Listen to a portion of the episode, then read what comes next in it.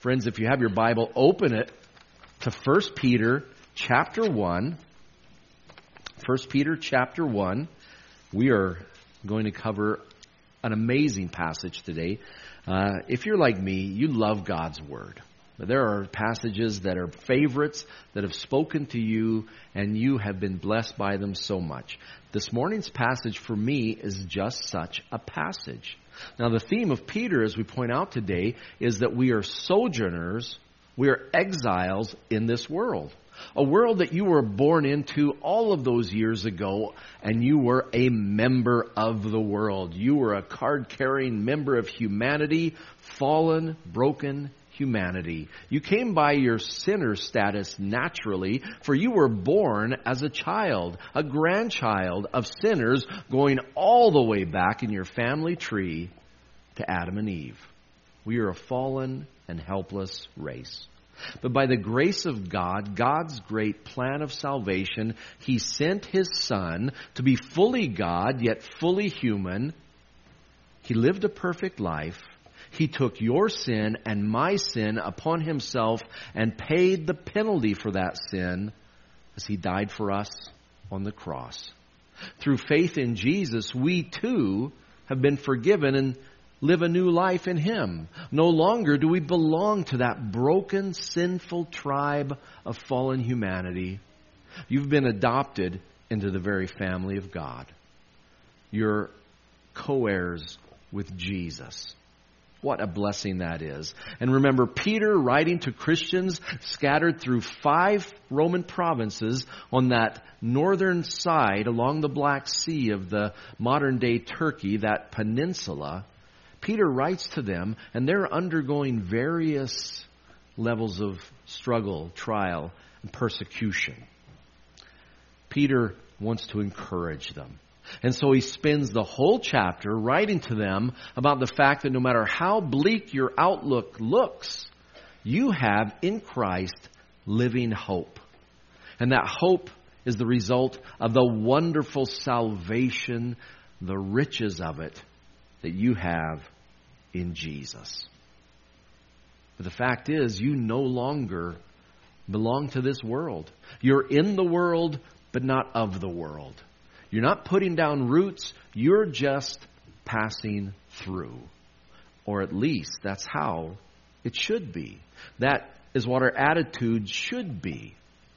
And this message, I hope, today just encourages us to see it that way. The Roman world was very different than ours. In some ways, it was just the same. People are people, no matter the time, no matter the place. Our human hearts are the same. We have the same hopes and fears and dreams and struggles. But some things change drastically. Technology. We can't imagine living at that level of technology, the lack of medicine and so forth that the Roman Empire lived under. Also, it changes socially. There was an institution in the Roman world that we talk about today as if it's in the distant past, though we know in many parts of the world that it still exists. And the Romans didn't see any problem with it. And that was the institution of slavery. I have a graphic of people who are slaves, and that's actually Roman manacles in a museum in Germany. Slavery in the Roman world were there abolitionists? Did you hear people uh, parading out front of their temples with signs protesting the institution of slavery? Not at all. It never happened. There were some revolts against it by the slaves themselves, but the rest of society saw no problem with slavery. You have to understand that. It was accepted. It was part of life. That people could be owned as property by other people. In fact, there are wildly different estimates of how many slaves there actually were in the Roman Empire during the lifetime of Jesus and the apostles. Some people say it's as many as tens of millions of people in the Roman Empire around the Mediterranean Sea were slaves.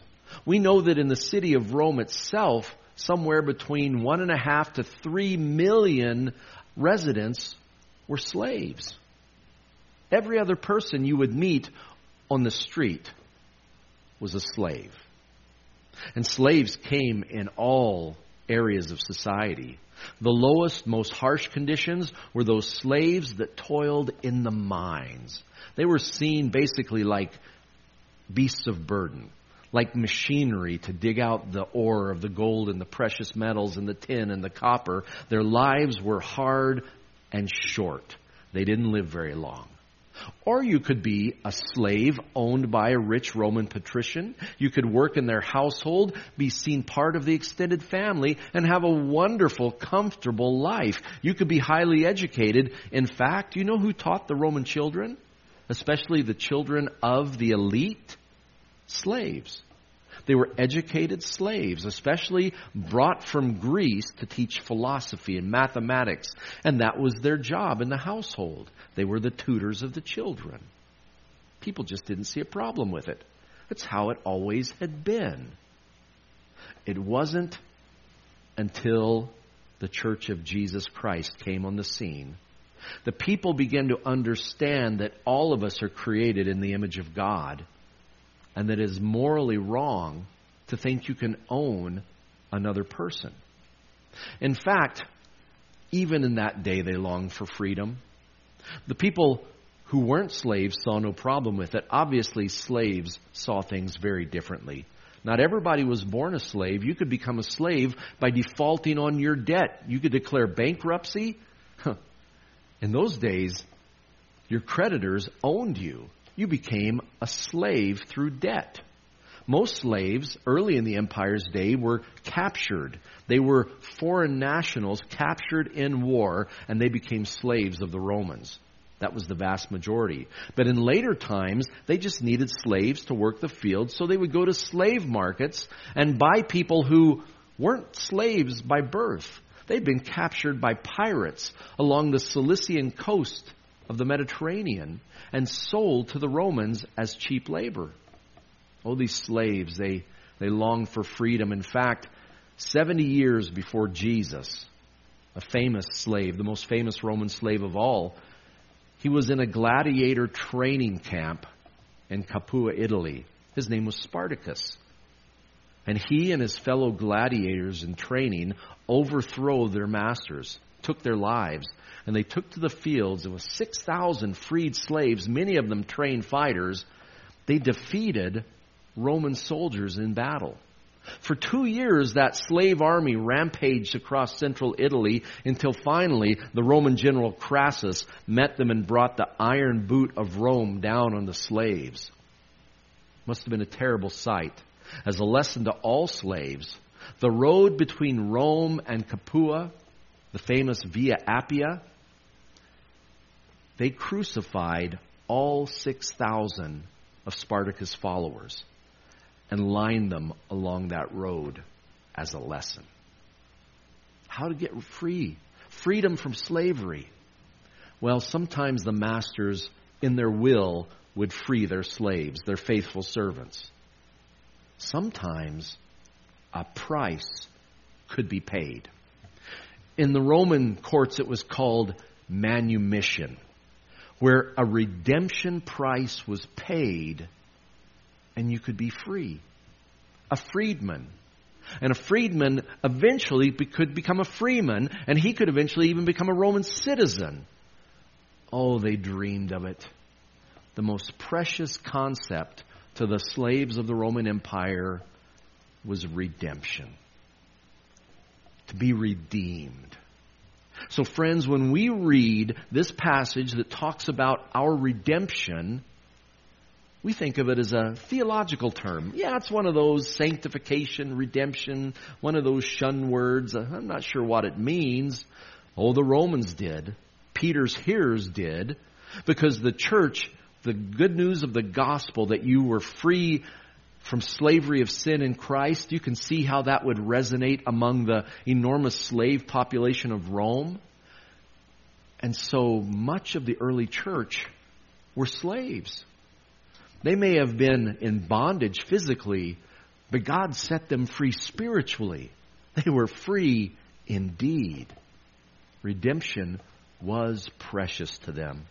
And it should be precious to you and I who are to live our lives as exiles, strangers, and sojourners in this world.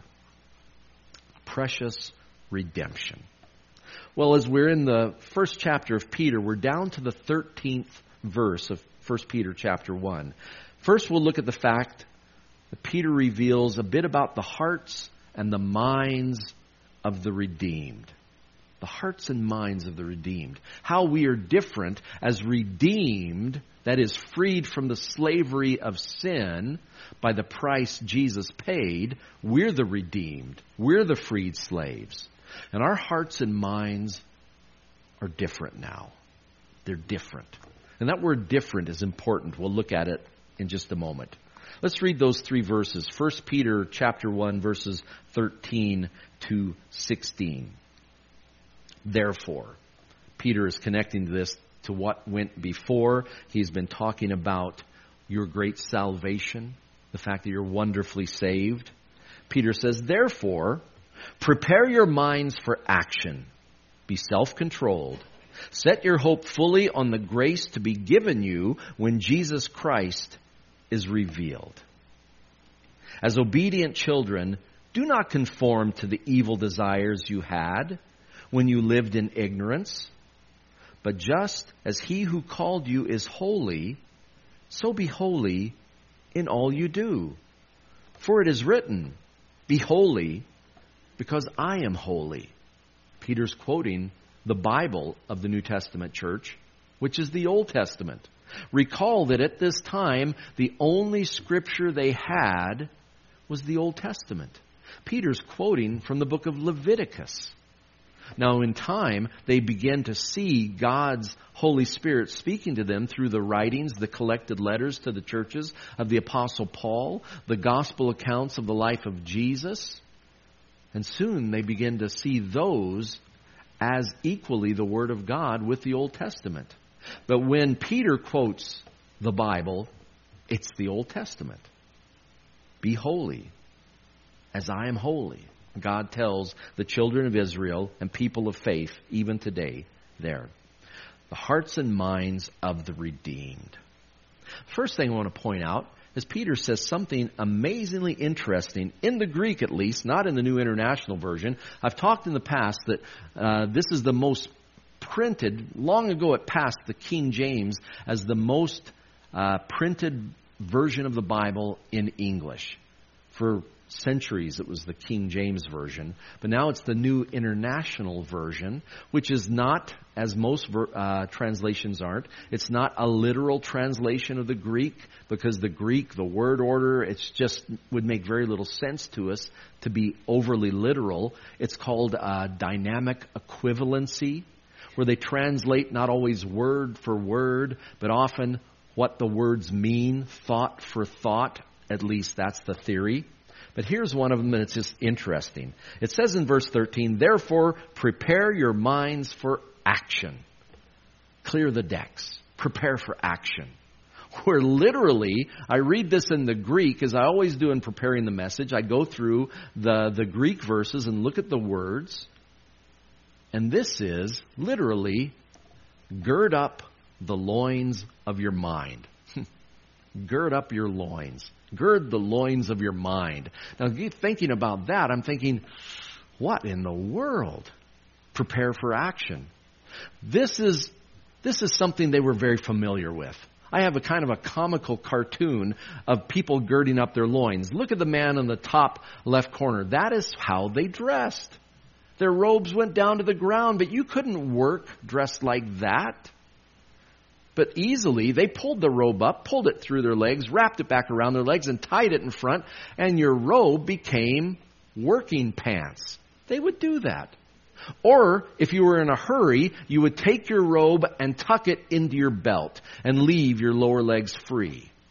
Or, like Peter, as we see in the Gospels, he would take off that outer robe altogether and wear the shorter tunic underneath as his working clothes. You had to do it. And we have an, an amazingly similar metaphor. Think about it. If you want to get to work, you say, okay, boys, Let's roll up our sleeves. You could have translated, and maybe the Living Bible has translated it, roll up your sleeves, get ready to work. That's what this is saying. But it's talking about your mind. Prepare your minds for action to go to work. Be ready to move as God directs. In fact, to gird up your loins, to prepare for action, to wrap your robe and put it in your belt. This is found, for instance, in the Passover account. Exodus chapter 12, verse 11 tells us how to eat the Passover. This is how you are to eat it. With your cloak tucked into your belt, your sandals on your feet, and your staff in your hand. Eat it in haste. It is the Lord's Passover. The night the angel of death goes through Egypt, God's people, they partake of the Passover lamb. The blood is applied to the lintel and the doorpost, and they are ready to escape bondage. They're ready to go. Their traveling clothes are on. This is what, this is what God's word is telling us. It's like those racers in the Summer Olympics or in track and field. I love the fact they come out and they are dressed warm and bulky. They always have insulated track suits on, even in the hottest weather, because they have warmed up and they're keeping their sprinting muscles warm. And the first thing they do, there's a bin, a plastic bin by the starting blocks, and they zip, zip, zip. They take off everything that'll slow them down. They're ready to go. They're rolled up and ready to go into action. This is spiritually what Hebrews chapter 12 tells us as well. Hebrews 12 says, Therefore, since we're surrounded by such a great cloud of witnesses, that's the people of faith from Hebrews chapter 11, let us throw off everything that hinders and the sin that so easily entangles, and let us run with perseverance the race marked out for us. Now that's telling you to travel light as a sojourner and stranger in the world. Get rid of those sinful habits, those addictions, those things that will hold you back in your walk with Jesus. But it also says sin and anything else that easily entangles us. That's just too many ties that bind commitments to things that are not of God. They might not be in and of themselves sinful, but they will take up too much time. They will hold you back in living the life that God has for you, that abundant life. Travel light. Peter also says, as obedient children, don't be conformed to this world. Don't be conformed to the evil desires you had when you lived in ignorance. Again, Romans chapter 12 says, how not to be pressed into the world's mold and conform to this world. Paul says in a familiar passage in Romans 12, do not conform any longer to the pattern of this world, but be transformed by the renewing of your mind. Then you will be able to test and approve what God's will, His good and pleasing and perfect will. You'll be able to know God's will. You know it through His revealed word, the Bible. Are you in your Bible? it's nothing new for us to be distracted. One of my favorite ancient preachers was, was John Chrysostom. For a long time, he was the preacher at the Hagia Sophia, the great church there in Constantinople. He was such an amazing expositor of God's Word. He was preaching in the smaller town. He was out in one of the one of the three hills or trochus of the empire, and the and the the emperor of the Byzantine Empire, who was the Roman emperor, wanted him to pastor and preach at his church. No, he didn't want to come. So they sent the army and captured him and brought him under arrest to the capital. So when that boy got up in the pulpit, he didn't hold back. Let me tell you, be you emperor or slave, he would tell you the truth. And he once said, because from that church you could hear the great hippodrome, you could hear the horse races, which was the mania. It was the NFL, the NHL, and all the other L's of the sports world rolled together. Everyone in Rome cheered on the horse races. In fact, the people in that society talk about team pride. They cheered, they had a certain group of racers were part of the green team, part were under the white team, part were under the blue team. They went to war with one another. There was civil war and strife and bloodshed and killings between the fans of those horse races. And John Chrysostom says, What a waste of time. He says, You can name every one of the drivers of the chariots in the hippodrome. And you can tell me how many wins and losses they have this year. And you can tell me the names of their horses. And you can tell me who the sire of their horse was. And you can tell me so much. But you can't tell me the names of the 12 apostles. he says, You're wasting so much time. This life is short. Chrysostom means golden throat. And he was an amazing man, but he told us the truth. Sometimes we need to lay aside those things which bind and travel lighter.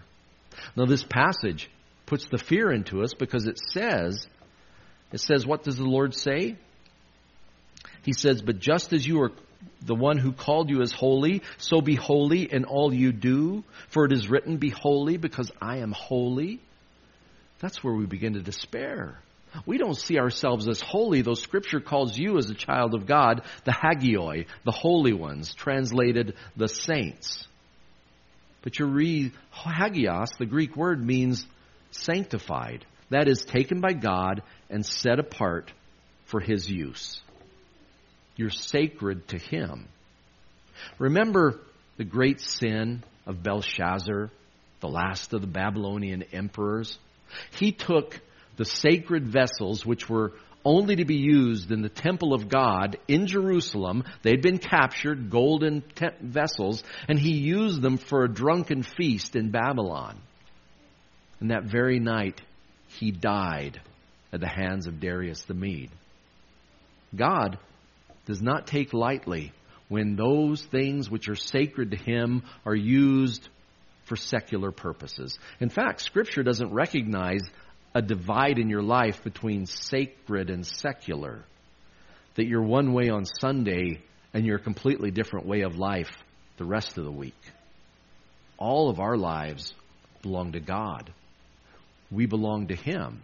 As sojourners, you are different.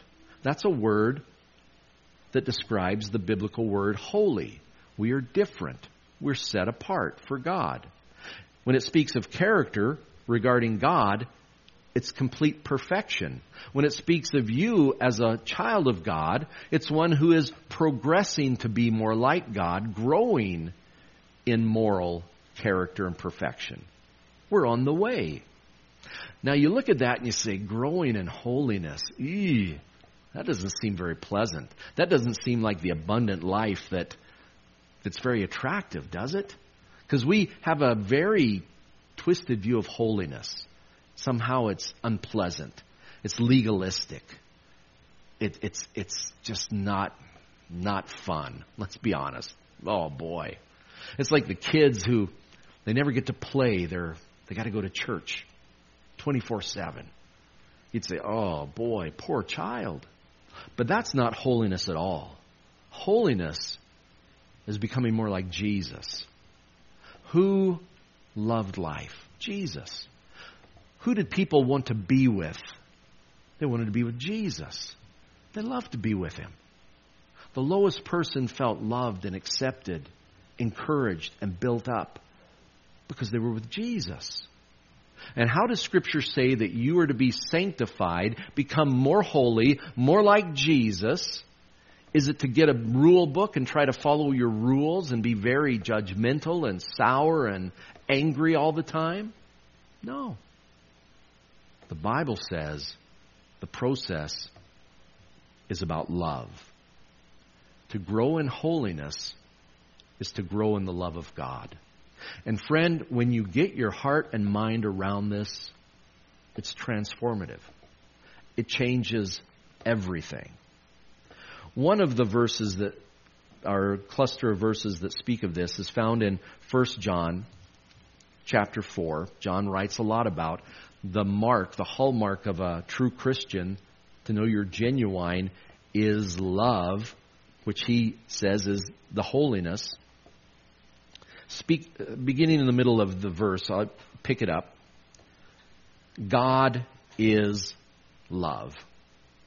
Whoever lives in love lives in God, and God in him.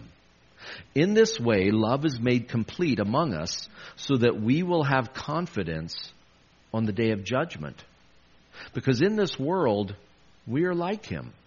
There is no fear in love, but perfect love drives out fear because fear has to do with punishment. The one who fears is not made perfect in love. John is speaking of holiness, of sanctification. The perfection which is Jesus, that we want to grow to resemble him more and more day by day. Peter says, as obedient children, there needs to be a family resemblance between you and your Father in heaven, and that resemblance is your heart. Your minds are transformed, but so is your heart.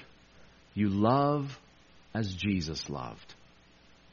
More and more, day by day, you're made perfect in love. God says, Be holy as I am holy. There needs to be a family resemblance. Grow more and more like Jesus day by day. And that is most apparent that the process he uses in that is to grow you in love. Oh, it's not unpleasant. It makes life worth the living.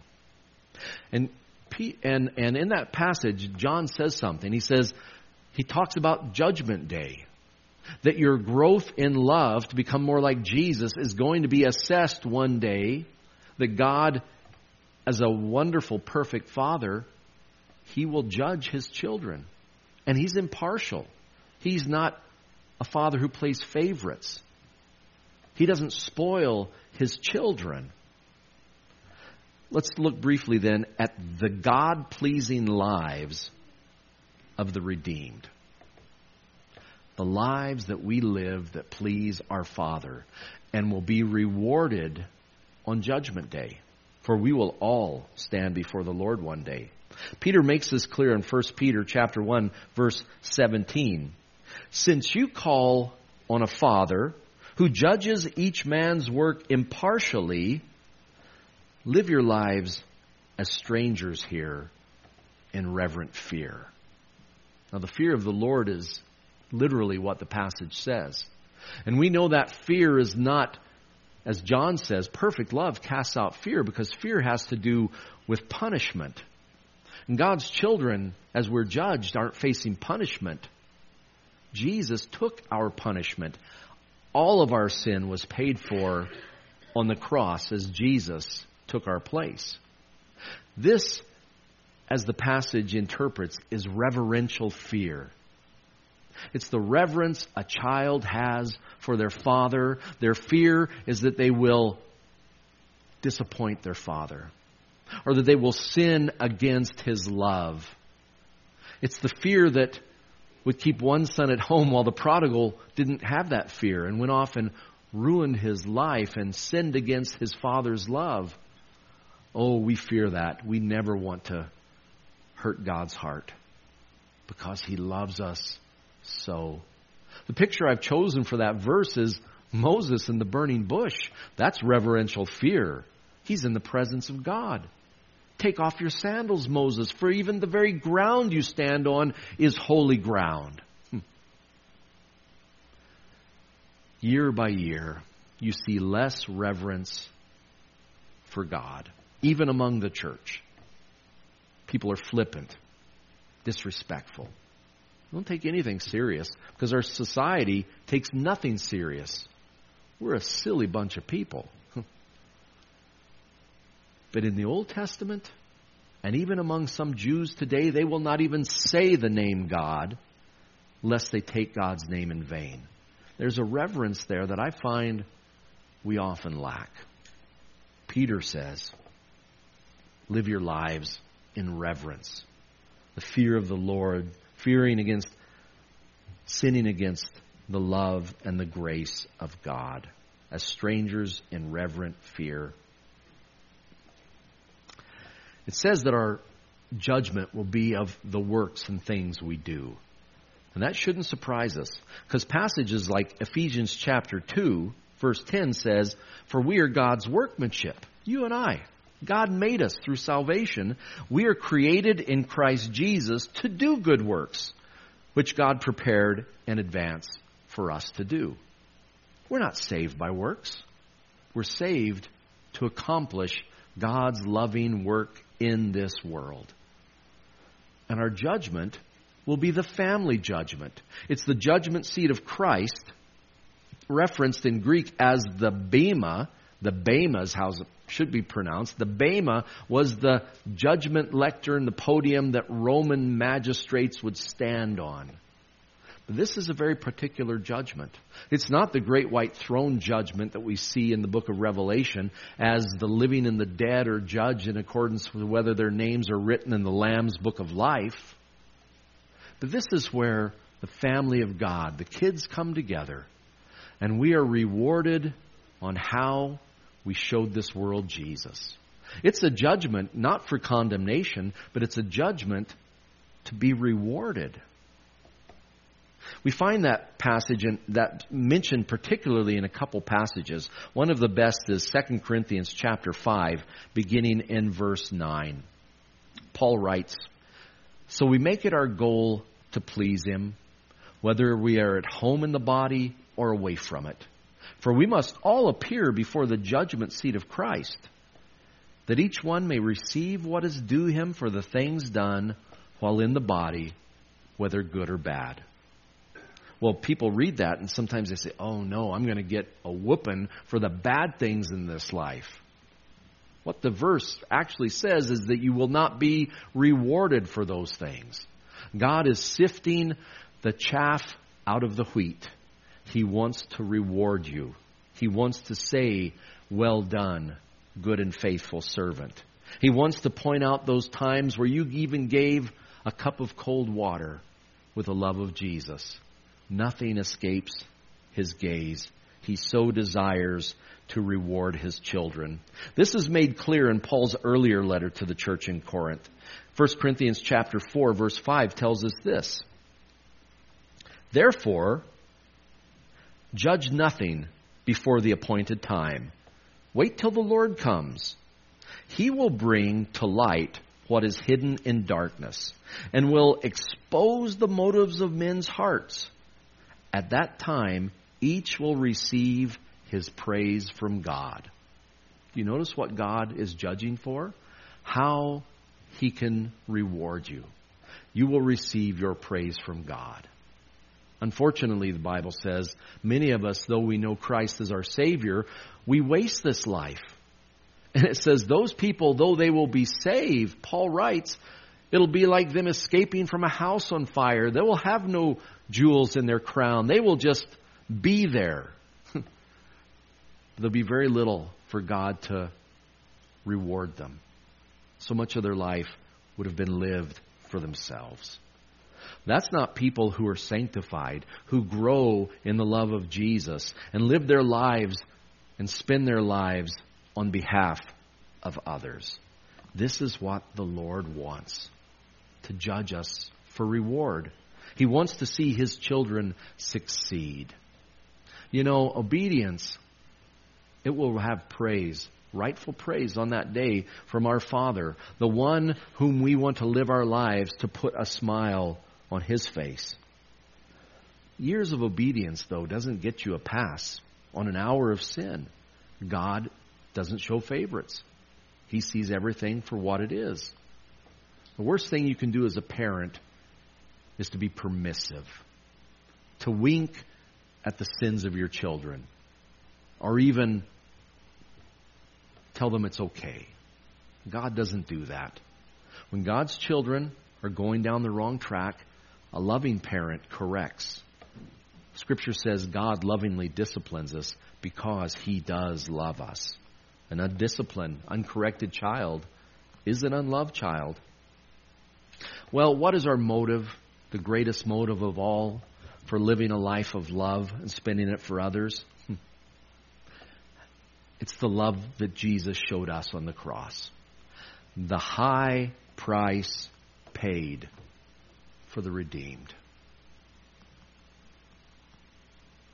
When I behold the wondrous cross on which the Prince of Glory died, my greatest gain I count as loss.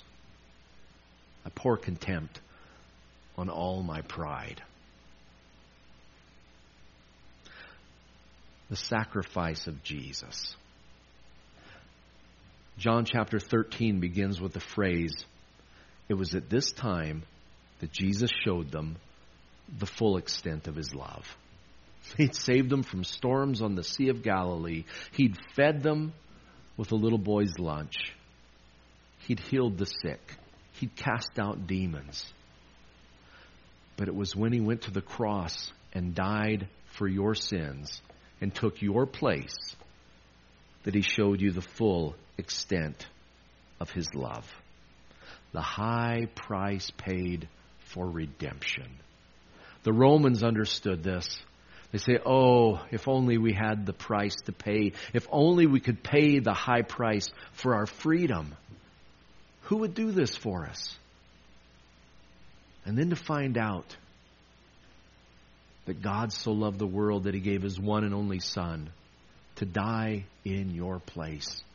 That he valued you lost in your sin that much that if you were the only sinner in this hurting world that needed a Savior, He would go to the cross for you. That as He hung there that Friday and died, He knew you. And He was there for you. And it was His love for you, not those nails, that kept Him on the cross.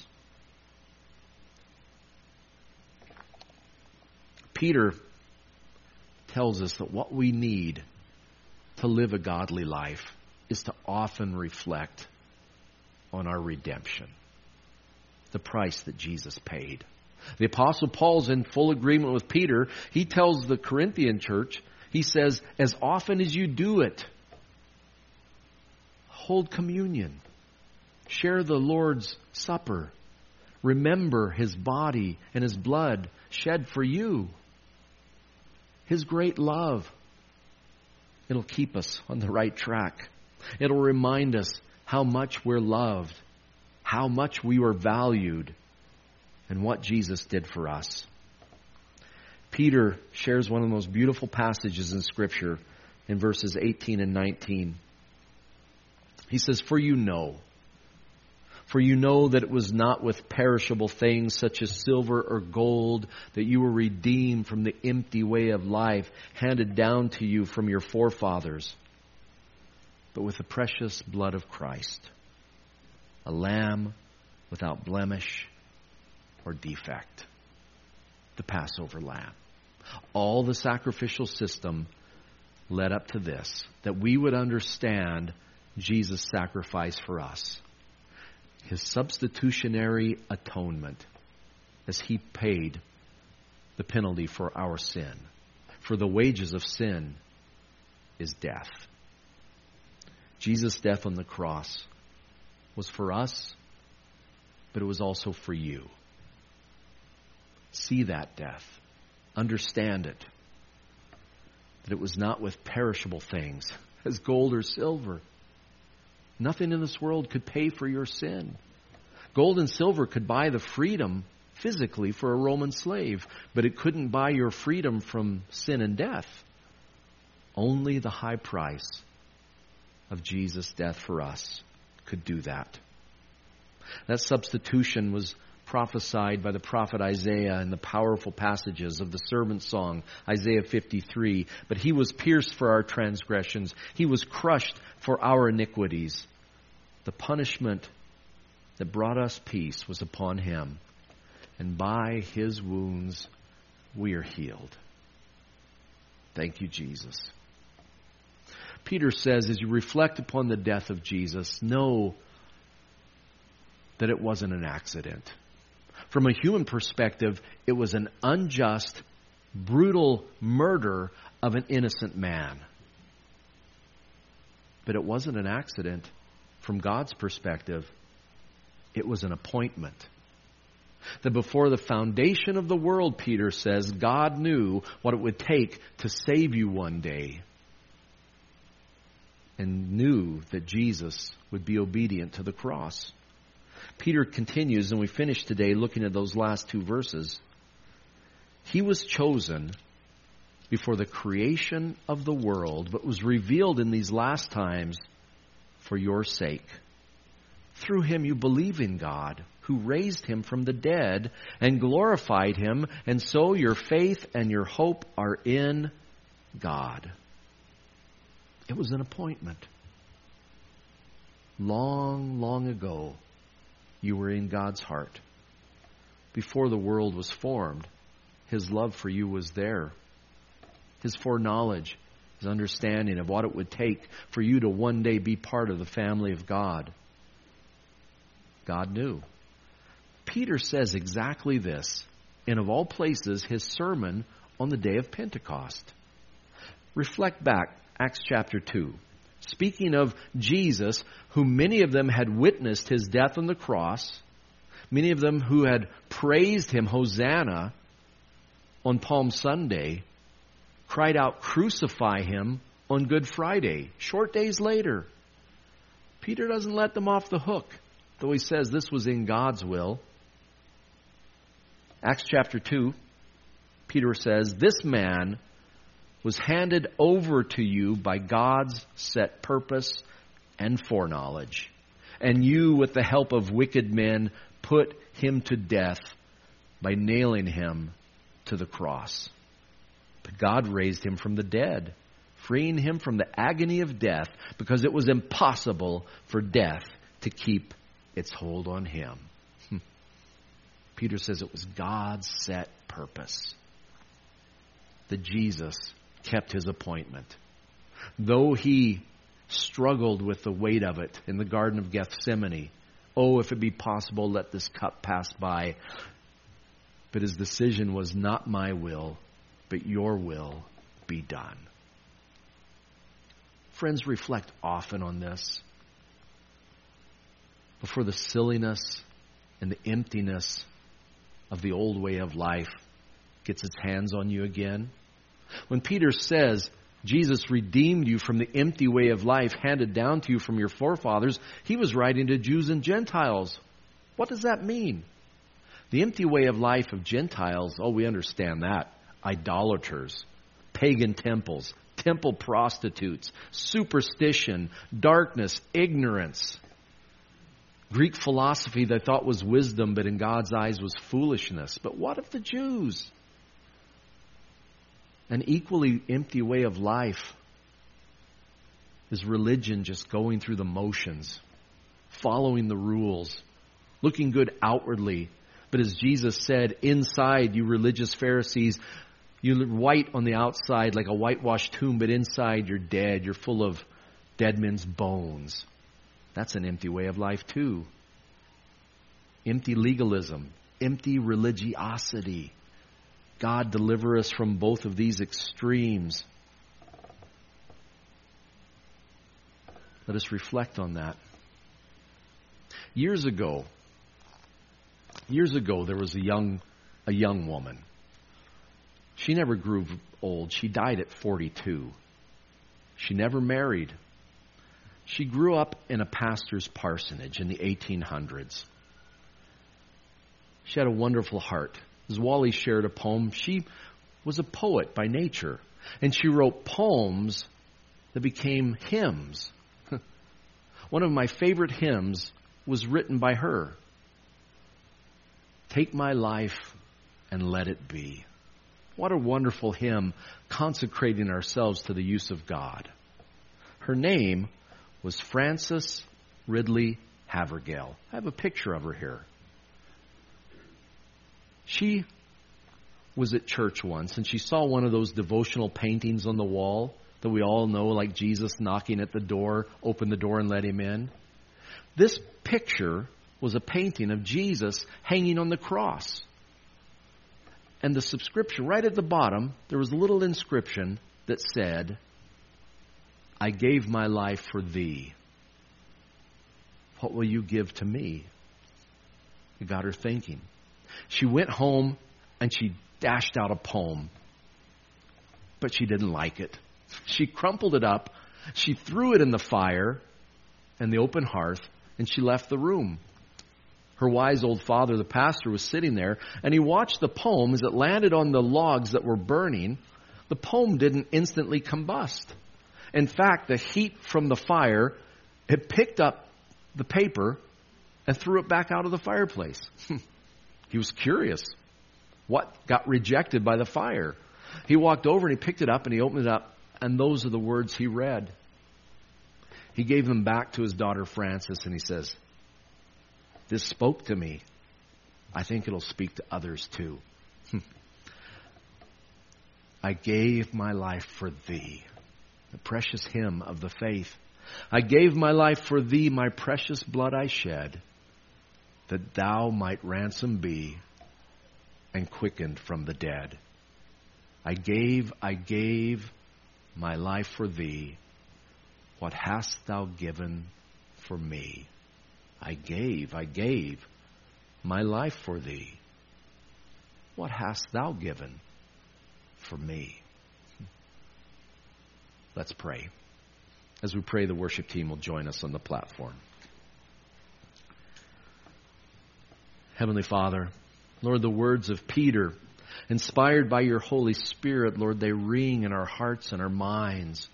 We are the redeemed, set free from sin and death by the price of redemption paid on the cross. Lord, turn our eyes to Jesus often, whether it be at the communion table as we celebrate the Lord's Supper, or Lord, may it be daily as we reflect on the fact that though we have been set free, Jesus paid the price. He gave his life for us, and Lord, may we in turn show this world his love. May we grow in grace and become your set apart people in holiness as we become more like Jesus day by day through the process of spending our life in love for others. Lord, this is, this is powerful but we need your help to do it. It's so easy to slip back to that empty way of life we were saved out of. Lord, today and for all of our tomorrows, by your grace, we want to live for you a life of living hope. We ask this in Jesus' name. Amen.